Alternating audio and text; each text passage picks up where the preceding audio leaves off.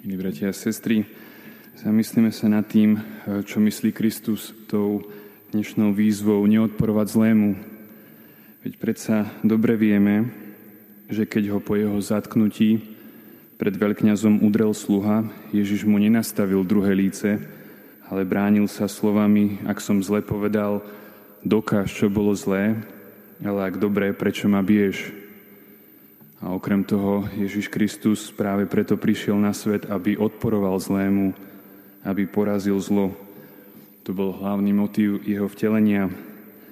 Tak prečo svojim učeníkom dnes hovorí, neodporujte zlému a potom pokračuje tomu, kto sa chce s tebou súdiť a vziať ti šaty, nechaj aj plášť. Nemajú teda kresťania právo brániť sa? Majú, samozrejme. Niekedy máme dokonca povinnosť brániť svoj život, najmä ak na našom prežití závisia životy iných ľudí, napríklad našich nezaopatrených detí, stárnúcich rodičov, či zdravotne postihnutých, ktorí sú v našej starostlivosti. A sú situácie, keď dokonca zabitie útočníka v sebaobrane nie je morálne zlé. Ale Kristus nám dnes nehovorí o tomto, Hovorí o všetkých tých situáciách, ktoré v živote zakúšame a o ktorých by sme povedali, že nie sú fér. Nie je fér, ako sa tento človek ku mne správa, si tak niekedy povieme. Ja sa vždy k nemu správam s úctou a on je ku mne taký hrubý. Nie je fér, že musím drieť aj za svojho životného partnera či reholného brata, ktorý sa fláka.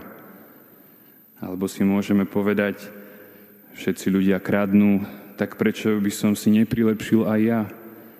Veď nikoho nebude bolieť, keď tu trochu prižmúrim oči a niečo za to dostanem. Moja výplata je navyše žalostne nízka na to, koľko sa nadriem a to nie je fér. Ale zákon kresťanstva, milí bratia a sestry, ten hovorí, že nevinný trpí za vinného. Pán Ježiš nám jasne povedal, kto by si chcel život zachrániť, stratí ho, ale kto stratí svoj život pre mňa a pre evanielium, zachráni si ho. Trvanie na svojich právach a tvrdé vynúcovanie si ich od našich blížným, od našich blížnych nám život ani radosť neprinesie. Naopak, veľkorysé dávanie tam, kde nemám šancu dostať naspäť ani zlomok, to znamená strácať sa pre evanielium. Kristus chcel, aby sme s láskou zaobchádzali so svojimi nepriateľmi, lebo ak im nekladieme odpor, práve vtedy sú naši nepriatelia skutočne porazení. Nenávisť sa totiž množí ako burina. Zasejem trochu, zožnem oveľa viac. Ak však niekto vloží lásku do človeka, ktorý mu nie je milý, urobí ho hodným milovania.